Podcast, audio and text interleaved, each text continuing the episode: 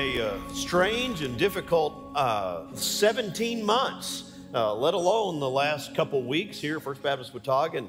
Uh, you know, we are, uh, our plans have been uh, to move toward going back to one service, one primary Sunday school hour with some other growth groups at various times for those who, who desire those and where we have opportunity.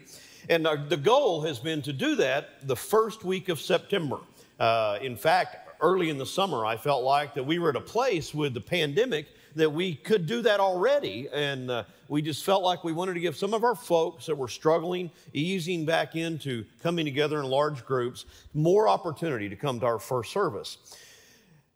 You may note some hesitancy in my voice uh, because there is some hesitance in my voice. Our, our plan and our goal is still to uh, come back together to one service on September the 5th, but you've seen the news and I have too. We see the arguments that are taking place over school coming back together. Uh, we see the rise in COVID cases. We've had our own experience with COVID here from youth camp. Uh, we have uh, one church member that is a parent of one of those campers who is in the hospital right now uh, dealing with uh, the after effects or the continuing uh, sickness from COVID after he's had it two weeks. Um, and so I would encourage you to, to continue to pray. Uh, pray for the Lord to give us wisdom. Uh, there are some changes that will be coming in the growth groups anyway. The material is going to be different, but pray for God to give us wisdom about how to approach our services and all of those things. Right now, I just have a uh, there's just this darkness uh, that is kind of hanging over us and and, uh, and uh, confusion and and difficulty and and then you come down to just what we've dealt with the last couple of weeks. I'll tell you a story.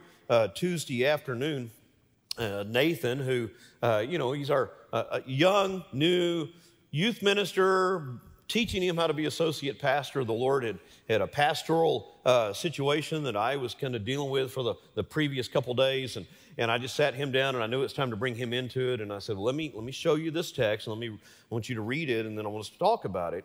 And so he reads it and he, he puts his head down in his hands and he shakes his head and you can just see the, the weight of of concern and, and, and, a shepherd's heart in Nathan as he, as he does that. And he looks up at me and he says, It has been a week. I said, Nathan, it's Tuesday.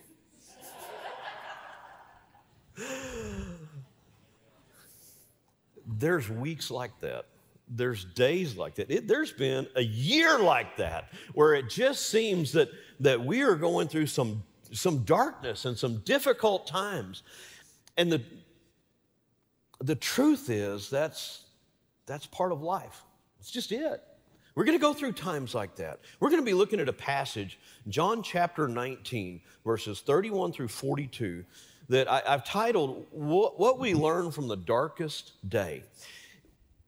I, I have never preached from these two paragraphs, okay? John, however, took great pains, and we'll see that as we walk through this text, to highlight some things clearly that from his perspective, as, as John the apostle wrote his gospel, he wanted us to see. But it's so, it's, it's a lot easier for us to preach on the cross and then move to the resurrection. But what we're going to be looking at today is this dark day when Jesus was just in the grave. He was dead. And, and I felt the Lord leading me there a long time ago, but I want you to see an irony that we're going to deal with here. And, and, and let's look at it this way Jesus is God. John wants us to understand that. John begins his gospel not with the lineage or the genealogy of Jesus from Adam, or, or the, the birth narratives of Christ, as Matthew and Luke do, John begins his gospel with these words In the beginning was the Word, and the Word was with God, and the Word was God. John is going to emphasize for us that Jesus is God. And he tells us he's doing that, and he's going to tell us these particular stories that he laid out that he has personally witnessed. He wants us to hear these stories so that we will know that Jesus is the Son of God and believe that he is the Son of of God, and that in Christ we can have life. So John is very purposeful about the stories and the words that he chose, not to just tell the narrative of Jesus' life, but to, to aim us and to point us a particular direction. This Jesus is God. The same Jesus who is God, Paul uses these words to define in Colossians chapter 1. He is the image of the invisible God, the firstborn over all creation. For everything was created by him in heaven and on earth, and visible and the invisible, whether thrones or dominions or rulers or authorities, all things have been created through him and for him. He is before all things, and by him all things hold together. This is Jesus that Paul's talking about. He is the King of kings, the Lord of lords, the Creator. He is God. And yet, in today's text, what we're going to note is that that same Jesus allowed his body to be completely stripped naked to be beaten, to have the flesh ripped from it, thorns placed on his head, and his body, that, that, that container that was fully God on this earth, to be put in the hands of two religious leaders and carried to a final resting place. Because, in a very real way, Jesus, as we come to know the second person of the Trinity, was dead. It was a dark day. Peter, James, John, Andrew, Bartholomew, Nathaniel, Mary, and Mary, who had stood at a distance, had seen the one whom they believed was God.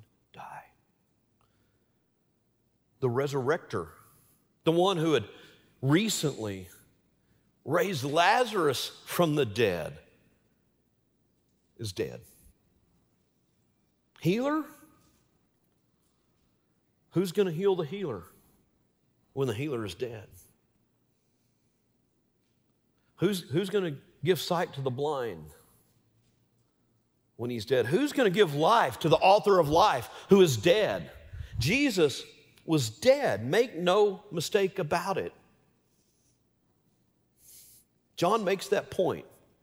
Now, we can get into theological backgrounds about the spirit and the body, but Jesus, who had come to earth, born in the womb of a virgin, and had walked among us, the second person of the Trinity, cried out, It is finished on that cross. This was a dark day. Why did John spend so much time talking about the burial?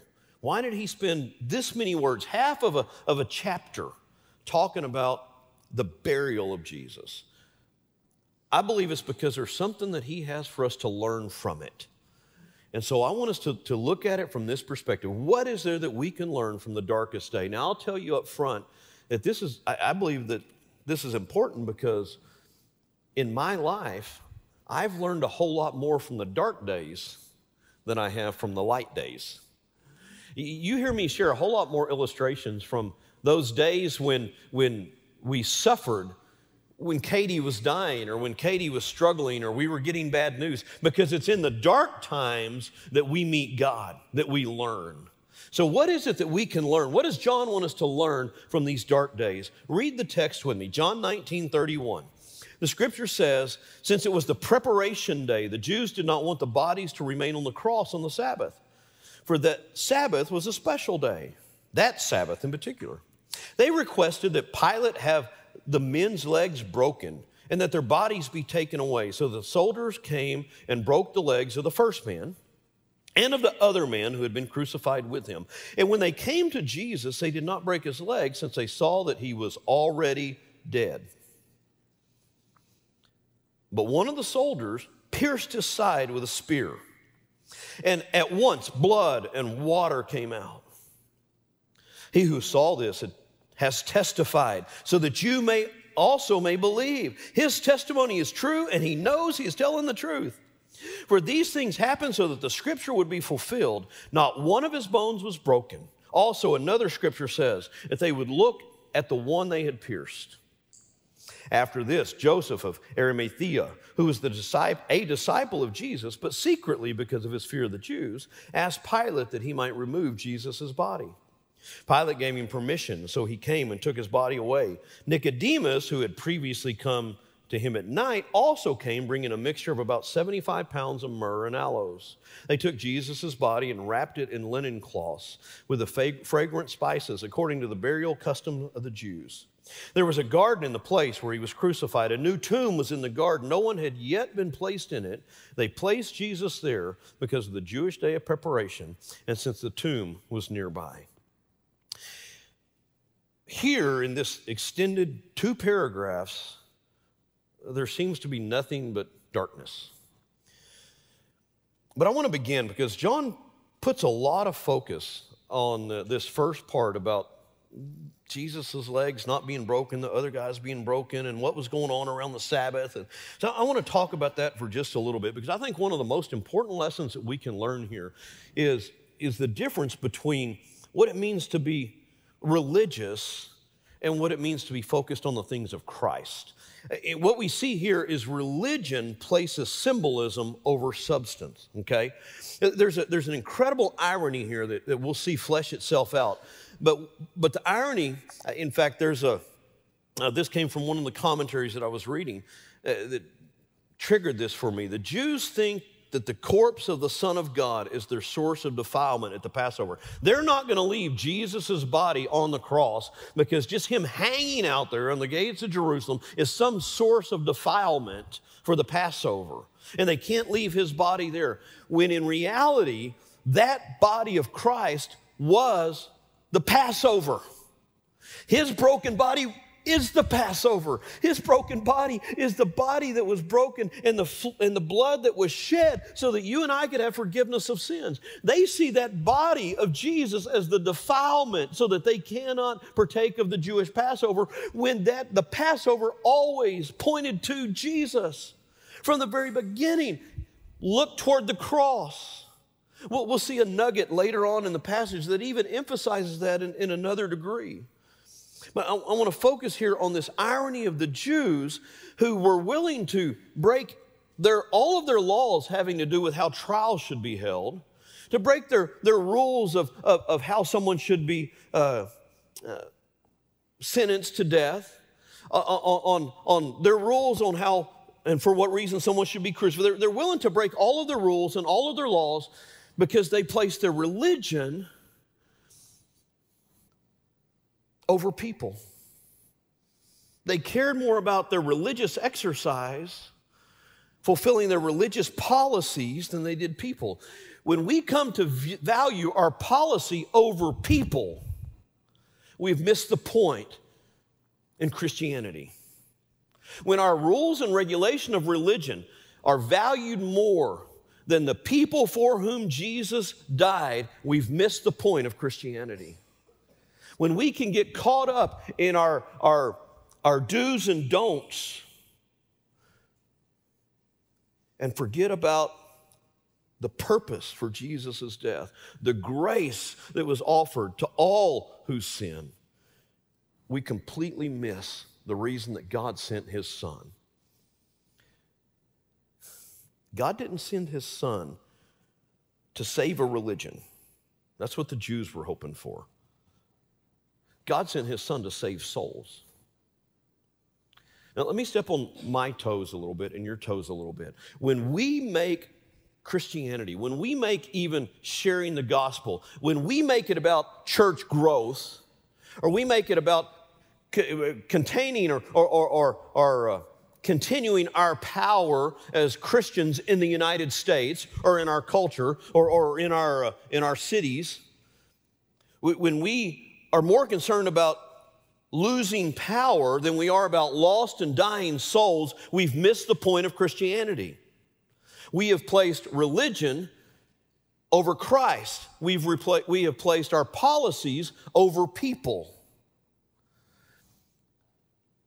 These are, these are Jewish leaders who knew the Word of God, who had looked forward to the coming of a Messiah, and they completely missed it because they were so caught up in their religious exercises, their rules and regulations, to the extent that they were willing to sacrifice the truth for their own means, for their own comfort. They were willing to lie They were willing to bring false charges. And they didn't see a problem with breaking the Ten Commandments to have Jesus crucified. They didn't see any defilement in that because it fulfilled their means, it accomplished their purposes. They, they, they were willing to sacrifice what they knew to be true and what they knew to be right for their own convenience. It's what religion does. Religion will put symbolism over substance. It will put my convenience, my comfort above truth and justice. You see it throughout this text as, as the, the Jews, they didn't want the bodies to remain on the cross on the Sabbath because somehow this is a special day and, and it, it, would, it would taint the Sabbath. And yet they had no problem with breaking all kinds of laws and, and, and seeking to destroy someone. The second big lesson, overarching lesson that I want us to, to see here is that even in his burial, Jesus' deity is on display. The Gospel of John is all about helping us understand and reminding us that Jesus is God. And, and and there's three prophecies in particular that are fulfilled right here in this text. And John, John focuses on these and he, he, uh, he wants us to hear them. Jesus' bones weren't broken. It's a, a, fulfilled prophecy from Psalm 34 20. Jesus' side was pierced. It's a prophecy fulfilled that was made by Zechariah in 12 10. We also see that, that the blood, when the spear was, spear was thrust in his side, that blood and water flowed out.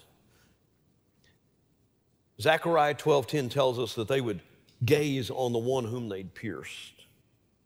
We already mentioned this last week, but another prophecy that we see fleshed out here is from Isaiah 53. And it's really two prophecies that kind of go hand in hand that he would die among the wicked and he would be buried among the rich. He dies between the two thieves whose legs are broken while his aren't, and he's buried in a rich man's tomb. Isaiah 53 9 tells us that.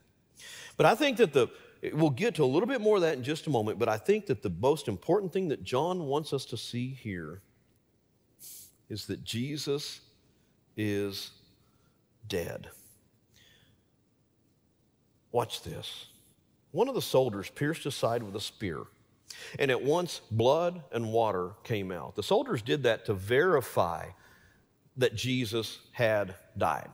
Okay, they came to the first guy, he was still alive, they broke his legs. They came to the, the, the other thief, he was still alive, they broke his legs so he would die more quickly. They came to Jesus and he was already dead, but we have to make sure. So they took that spear and they thrust it in his side, and blood and water came out, evidence that Jesus was dead. John doesn't stop there making a big deal out of this because this is one of the few places where John emphasizes his testimony. Verse 35, there's this, so there's this huge pause. Okay, they stuck a spear in his side. John says, He who saw this has testified. It's as though John raises his right hand and he swears on the Torah, okay? I am the one who testifies to this. My testimony is true, and I know I'm telling the truth. I'm saying this so that you might believe. Why is it so crucial that John stop and make that huge point that Jesus is dead? Because if it were not for the death of Christ on the cross where he shed his blood and his body was broken for us, we would not have forgiveness of sins. We talked about it last week when Jesus proclaimed, It is finished. You can pause for a moment and say, wait a minute, it's not over yet. You're going to rise again in a couple days. What's finished? Jesus finished what he came to do. He became the redemptive sacrifice for your sin and my sin. I sat and watched a, a popular, wealthy preacher with a huge following in our, in our culture, watched him on the television answer the question why is it that you don't preach the hard messages? He said, Well, I don't like to preach on the blood and on sin and really on the cross and some of those kind of things because people don't want to hear that. They want to hear the things that make them feel good. I, I, want to preach on the happy things that make people feel good. Folks, without the cross, there is no resurrection. It, it reminded me of John chapter 11 when, when Jesus was going to go back to Lazarus and he had given Lazarus a couple extra days to make sure Lazarus was not only dead, but Lazarus was good and dead. So he tells the disciples, We have to go back. My friend Lazarus is asleep, meaning that Lazarus was dead. And the disciples argued with, Oh, Jesus, if he's asleep, he'll wake up, he'll be fine. And Jesus looked his disciples in the eyes and said, No, Lazarus is dead. And I'm glad for your sakes that he's dead so that God might be glorified. What do you mean by that? Well, you cannot resurrect a live person. There is no resurrection unless there's a death. And, and John wants to drive the point home. Jesus was not asleep. Jesus was not in a coma. Jesus was not resting somehow. Jesus had not, had not drifted off and, and, and was going to slide back into life. Jesus is dead. And he died as a sacrifice for your sin and my sin, that we might be forgiven of our sin and have hope of everlasting life. That, that spear in the side provided the, the proof that John said everyone at that point needed to see. John, when he writes this, he knows what's coming later, just like you and I know the rest of the story. But he harps on this point, and there's a reason for it. In his death, he gives us life. In his death, he provides forgiveness for our sin. In his resurrection, he gives us life. Let me back up there just a moment. But forgiveness does not come without the shed blood of Christ on the cross. But I want you to understand that even in his death, God was never out of control. And however you understand the Trinity, the Father, the Son, and the Spirit, even in the death of Christ on the cross, even in the time he spent in the grave, God was never out of control. I want you to note from these prophecies that these were not prophecies that Jesus could self fulfill. A prophet could have written 800 years ago that Jesus or that the Messiah may say a certain thing. And Jesus could conceivably come to earth, or this man could come to earth and say a certain thing and fulfill a prophecy from 800 years ago and say, See, I'm the Messiah. I just fulfilled that because I said that. At this point, there is nothing that Jesus in his flesh had power to do to fulfill the prophecies. He, he, he had no say at this point from a fleshly standpoint of whether his bones were broken or not. There was no say on whether or not the spear was going to be thrust in his side. Jesus could not self fulfill those prophecies. He could not choose what tomb he was going to be buried in.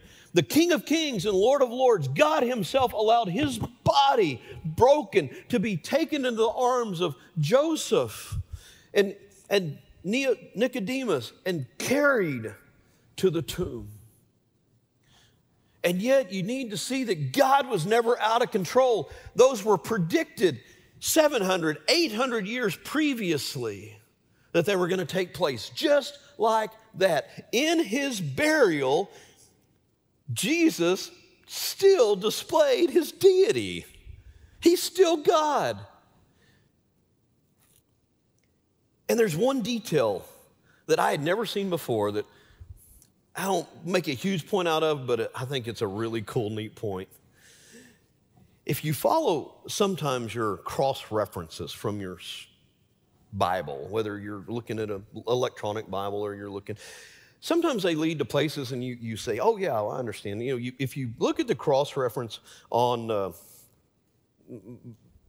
his bones will not be broken. It'll, it'll take you back to, to that passage in, in uh, Psalm 34 20. Of course it does. That's the prophecy.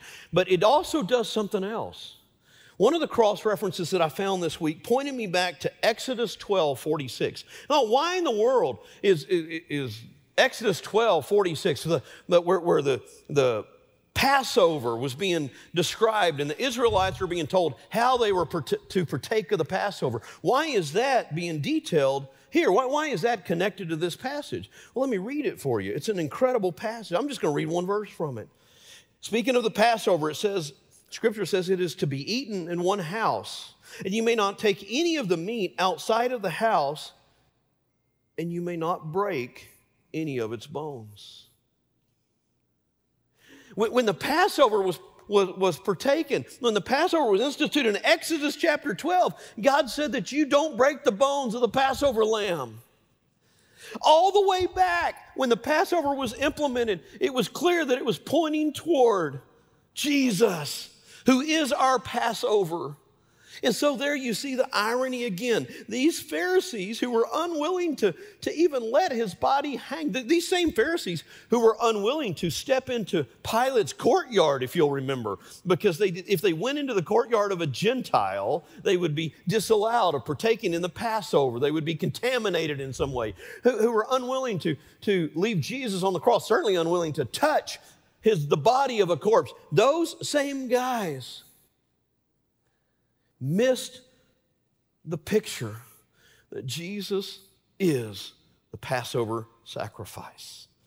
His bones were not broken, his blood was drained from his body. His flesh was offered as our sacrifice that we could be set free from our sin. What an incredible, beautiful picture that we see in the death and the burial of our Savior Jesus. But John spends the next half of this text, a whole other paragraph, talking about two secret disciples. And that's where I want to go from here. Because the, the, the last lesson that I want us to take from this is that disciples cannot remain secret. You just can't. You have two guys here that are described Nicodemus, we know from earlier in the Gospel of John, Nicodemus is a Pharisee who he appears two other times in the Gospel of John. In John chapter 3, he's the man who came to Jesus at night. And he asked Jesus, uh, Teacher, you know, what is a rabbi in, in our translation? We know that you're a teacher who's come from God, or no, because no one could perform the signs that you do unless God were with him. Jesus looks at him and he says, Truly, I tell you, unless someone's born again, he can't even see the kingdom of God. And then Nicodemus gets in this exchange with him that ultimately leads us to John 3 16, where, where Nicodemus says, Wait a minute, how can anybody who is be born again when he is old. He can't go back in his mother's womb a second time and be born, can he? And then Jesus goes on to describe how uh, you know, you're born once of, of the flesh, but you have to be born of the Spirit of God to be brought to life.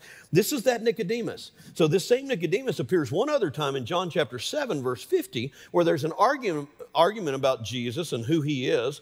And Nicodemus basically steps up and, and doesn't really defend Jesus, but but he, he kind of at least tries, tries to provide a, uh, some commentary to the discussion that was going on among the Pharisaical council to the point that the other Pharisees look at him and say, Well, you're not a Galilean too, are you? And so it seems as though Nicodemus is, is at least asking questions. He's seeing some things in Jesus that are bringing him along. And then we have Joseph of Arimathea. Joseph of Arimathea, John doesn't give us as much information on as Matthew, Mark, and Luke do.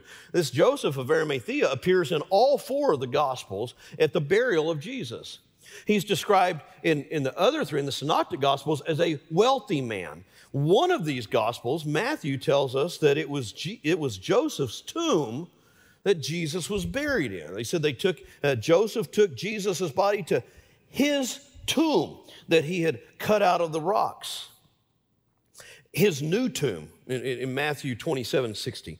And so you have these two guys who were secret disciples. Now, John does tell us that up to this point, Joseph of Arimathea was a disciple of Jesus, but secretly for fear of the Jews. And, and yet he was a ruler. He was a member of the Sanhedrin, a ruling body among the Jews. So you have a Pharisee who's on the Pharisaical council. You have Joseph of Arimathea, who is a ruling on the ruling council of the Jews, on the Sanhedrin, and these two guys outed themselves when they came and took down Jesus' body.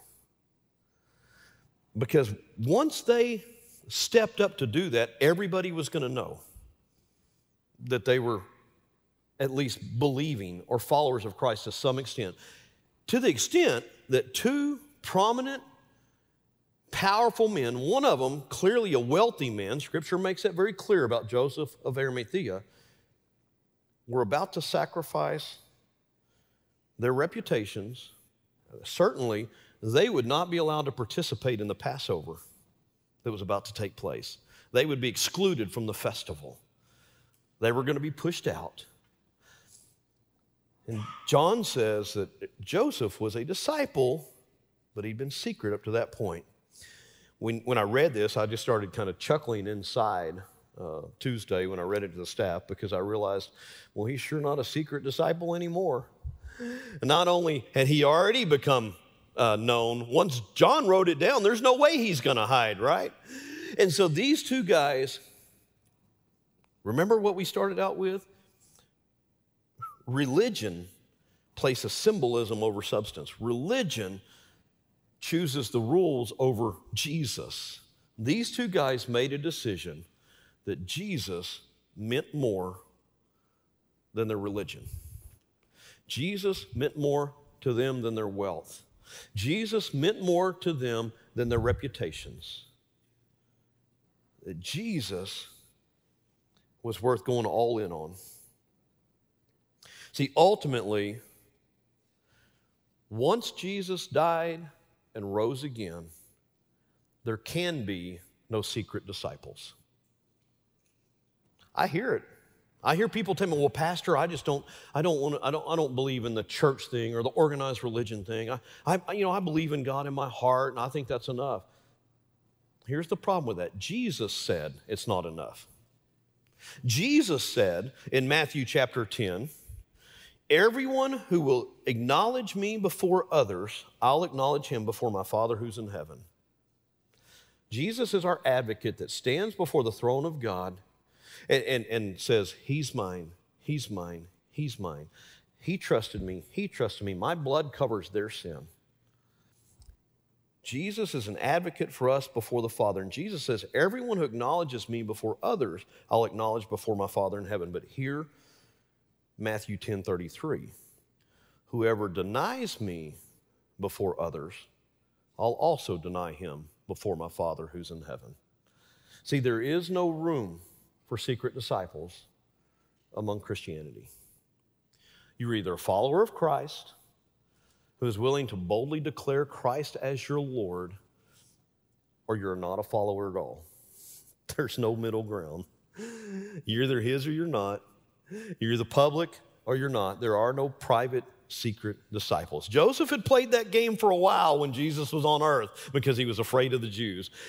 But when it came down to it, when it was time to make a decision, Joseph came out and said, I'm going to take care of Jesus' body. Joseph had enough pull, he had enough power that he could go directly to Pilate. On what a crazy day that must have been with the crucifixion, all that going on. He could go to Pilate and say, Pilate, I want his body.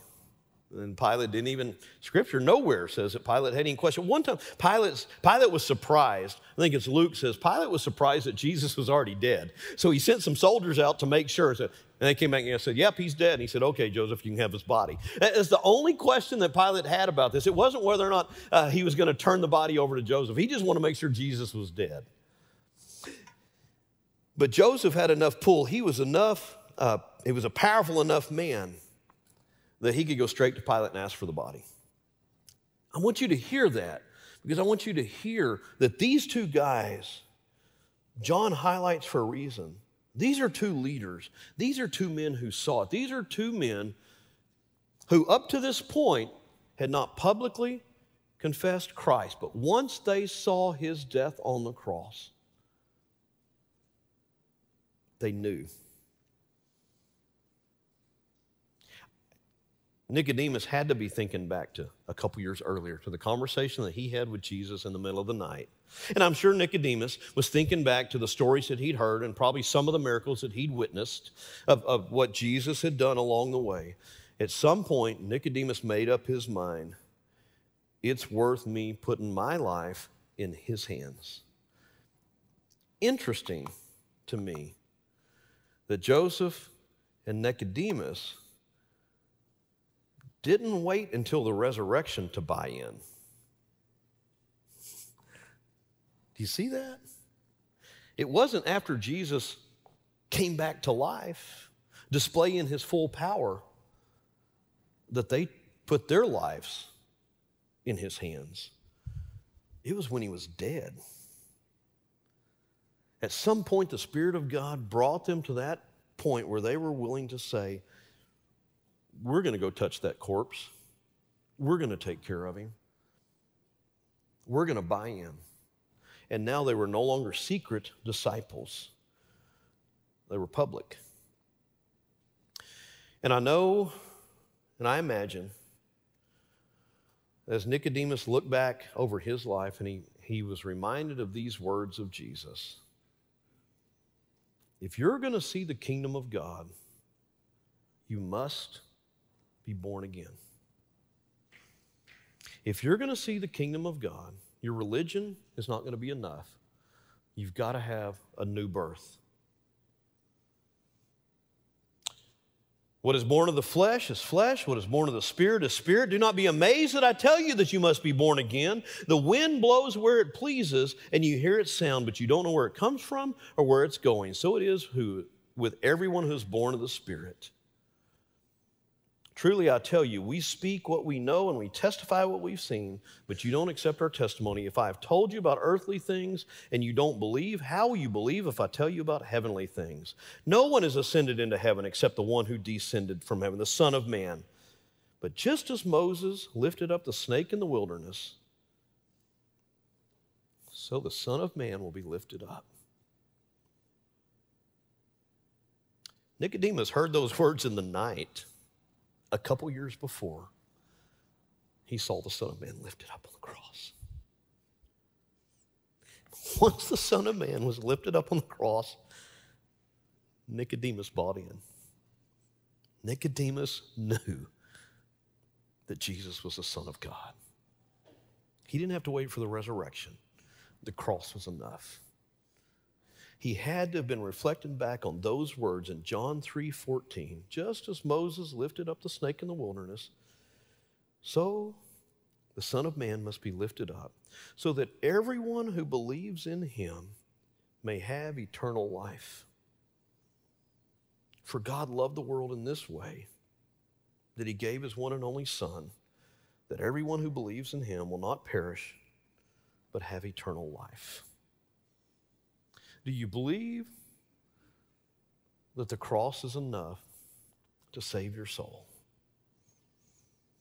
Is the cross enough to convince you that Jesus is the Son of God?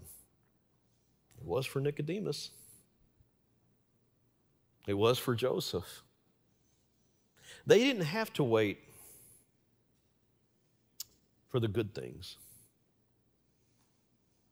See, a, a, systematic theologian would, would talk to you about how there's two different themes that run through Scripture there's the theology of the cross, and there's the theology of the resurrection. We live in a world, and it's, it's not just today, it's been like this ever since Jesus rose. There's some people that only want to talk about the theology of the resurrection, they want to talk about the, the feel good things, the things that give life and power. But without the cross, Without the Son of Man being lifted up on the cross, there is no forgiveness of sins. There is no bloodshed. There is no eternal life. Without the cross, there is no resurrection. Is the cross of Christ, if, if we never heard the rest of the story, would the cross of Christ be enough to believe? I think that'd be a tough question to answer because we, we can't say. It was, though, for Nicodemus, and it was for, for Joseph. You know, I'll tell you, though, if you're still struggling with it, come back next week because there's more to the story. But if you would say today that what Jesus did on the cross is enough for you to put your faith and trust completely in Him, I want to challenge you today to take that step to accept that gift of eternal life that he offered you on the cross. Just like he told Nicodemus a couple years before, every the Son of Man will be lifted up, and everyone who believes in him may have eternal life. If that's enough, I plead with you today, cry out to Christ and say, That's enough for me. You died that I could have forgiveness. That's enough for me. If God is calling you to make that public, reach out. If you're online, reach out on our online platform. Reach out through, through a phone call or, or through a, a message to us. You can, you can go to fbcwatauga.org slash respond, and, and, and there's a little response card there for you to, to let us know what God's doing. But if you're ready to, to come to that place where you say, Jesus is enough, the cross is enough, I want to give my life over to Him, please don't hesitate, but do it today. There's, there's life found in no one else outside of Jesus. You've been listening to a Sunday morning message from our services here at First Baptist Watauga. Our family's mission is to exalt the Savior, equip the saints, and evangelize the lost. If you want to know more about First Baptist Watauga or need to reach out to us for prayer, go to fbcwatauga.org and let us know. In all things, to God be the glory, honor, and praise.